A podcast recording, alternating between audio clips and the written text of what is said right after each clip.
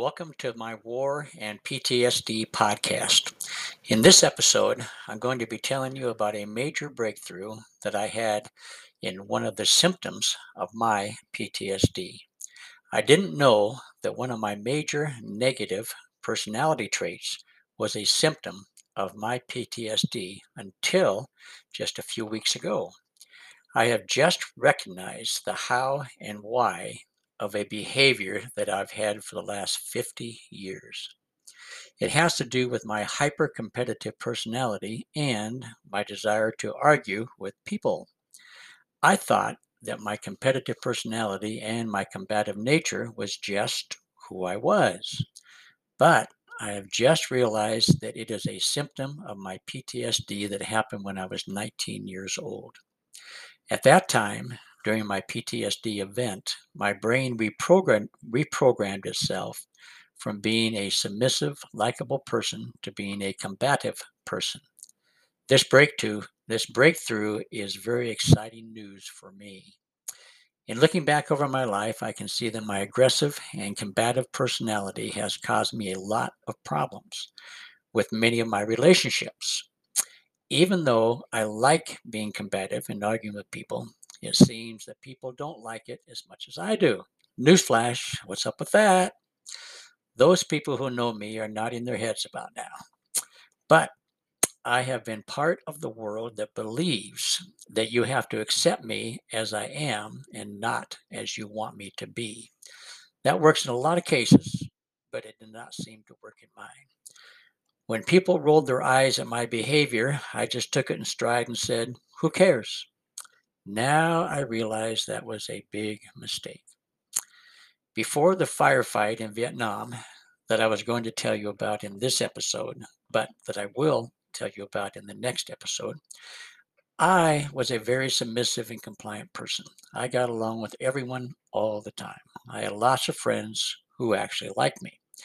In reviewing my life, which often which I often do these days, I can see that the dramatic change in my personality before and after my Vietnam experience in 1969 was significant. Now I can see that this change in my personality was a result of my PTSD event. Let me tell you about my breakthrough. In the scripts that I've been writing for these podcasts, I've been talking about the many and varied symptoms of PTSD. One of the major symptoms is the fight or flight condition that a person's brain gets stuck in after having an extremely traumatic event. This is the definition of the fight or flight condition from Google. Quote, the instinctive psychological response to a threatening situation which readies a person to either forcibly uh, to re, um, which readies it, readies a person to either resist forcibly or to run away. Unquote. I have just realized that I have been in the fight or flight mode for the last 50 years of my life due to my PTSD. It is weird that I've not realized it until now, the event that created my PTSD and this way of thinking happened when I was in a firefight in South Vietnam in 1969. I was with a group of South Vietnamese Army soldiers in a battle with soldiers from North Vietnam when it happened. I will describe what happened to me and how this event caused my PTSD in the next episode. Looking back on the last 50 years of my life, I can now clearly see that I had a very unusual behavior all these years. The attitude that caused that behavior was my desire to verbally debate everyone that I came in contact with. That means coworkers, bosses, church leaders, community leaders, politicians, everyone except my family members. I looked for ways to verbally fight with an opponent in almost every situation that I was in. It didn't matter if the situation was work related, in my church leadership positions, in social relationships, my politics, or my community activities. It seemed like I was always looking for a fight to pick with an individual or a group of people. Occasionally, if I couldn't find a reason to fight with someone, I would create one. Now, The first time that I acknowledged that I was suffering from PTSD was in a counseling session with a Vietnam veterans counselor in 1998. From our sessions, I realized that up to the, that point in my life, I had been engaged in a lot of hostile verbal exchanges in the workplace. I will refer to these hostile verbal exchanges as verbal fights because that is the way I perceive them as fights. My counselor and I decided that I was engaging in these verbal fights in order to recreate a part of the experience that I'd had in Vietnam that caused my PTSD. This is how one of the symptoms of my PTSD was created.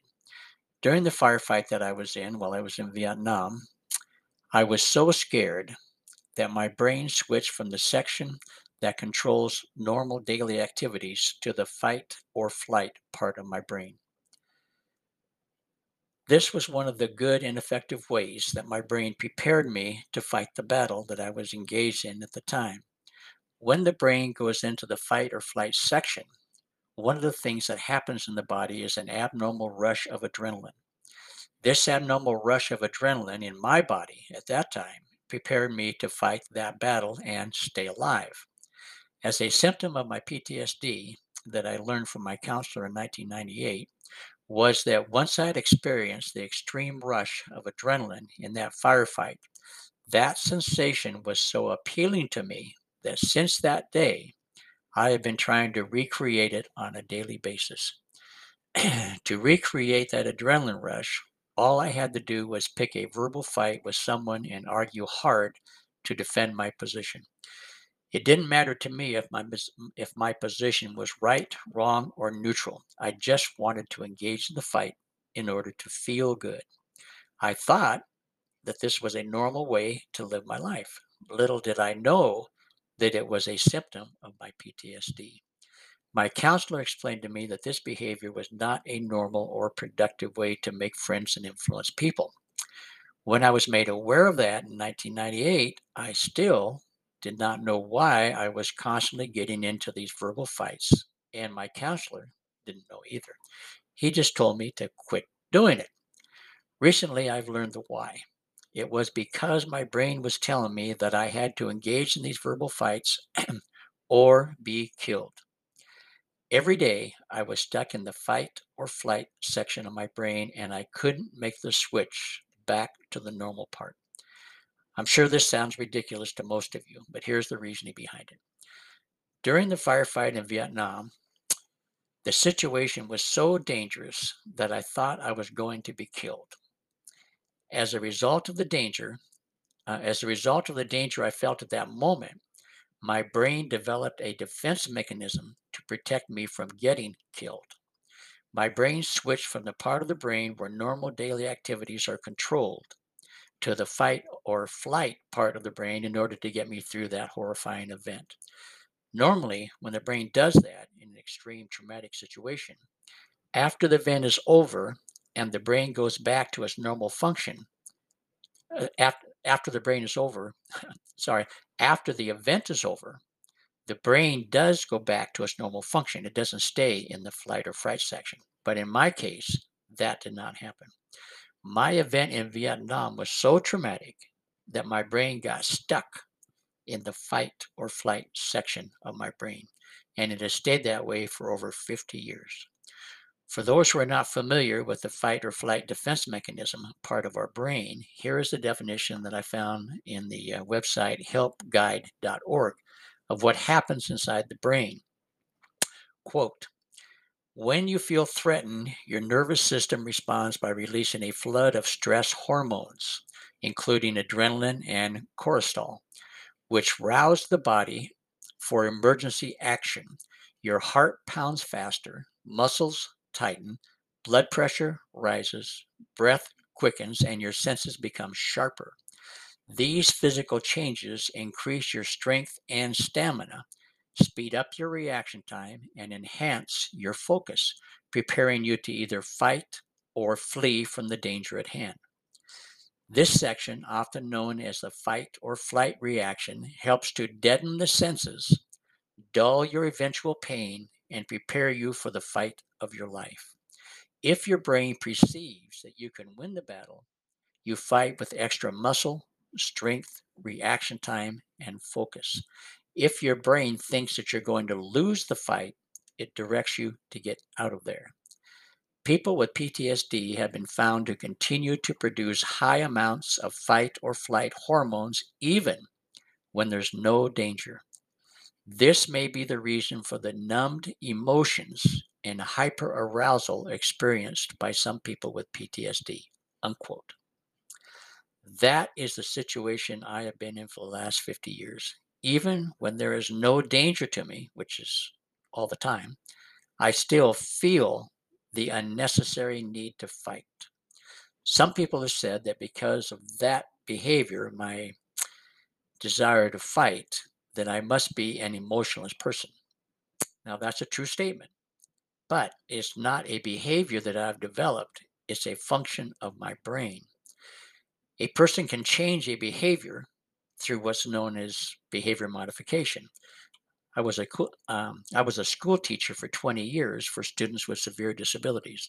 My job as a teacher was to modify their sometimes violent and aggressive behaviors. By using standard behavior modification techniques, I could, in some cases, change the behavior. In other words, I was to teach them not to be aggressive. I found that the behavior modification techniques worked in decreasing aggressive behavior if the behavior had been learned by the student over time.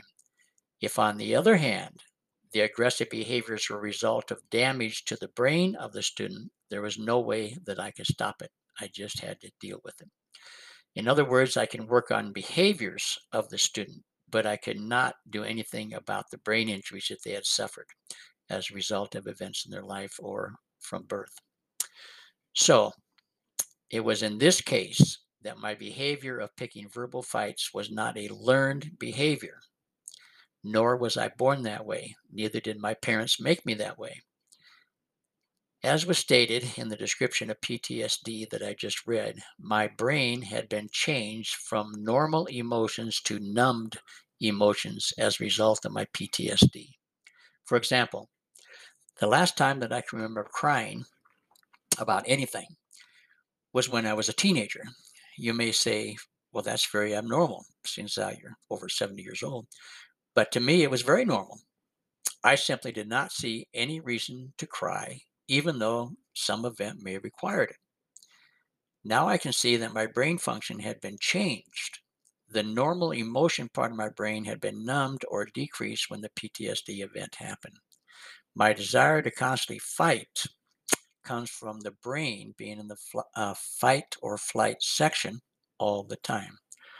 Once my brain had been permanently lodged in the fight or flight section, I began to enjoy the feeling of being hyper aroused. Another symptom that was described in the description I read. This arousal comes from the adrenaline rush that I get when I engage someone in a verbal debate. If my brain were not in the fight or flight section, I would not be constantly trying to get someone to debate with me. There would be no reason to do that. But I did it all the time.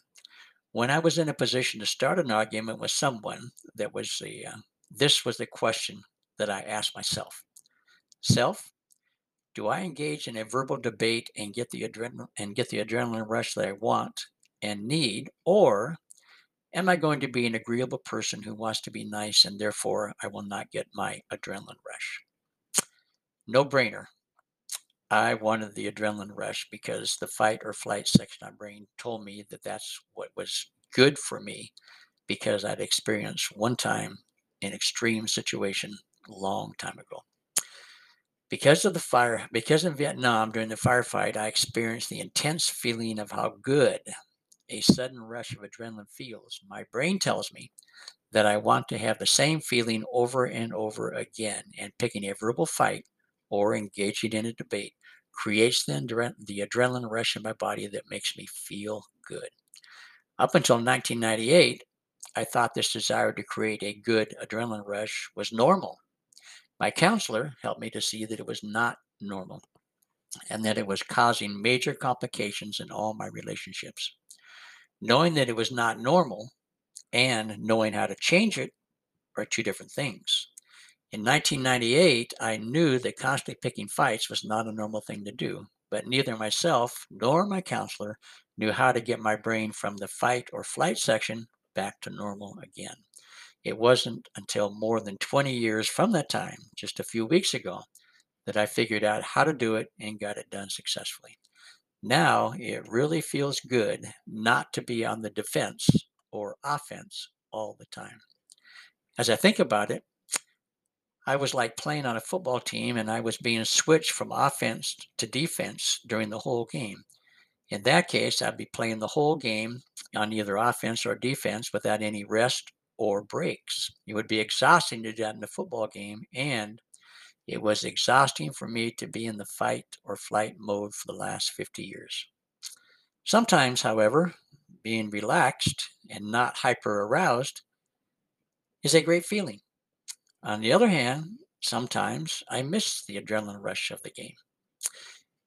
That's it for this episode. In the next episode, I will tell you in detail about the war experience that caused my PTSD. See you then.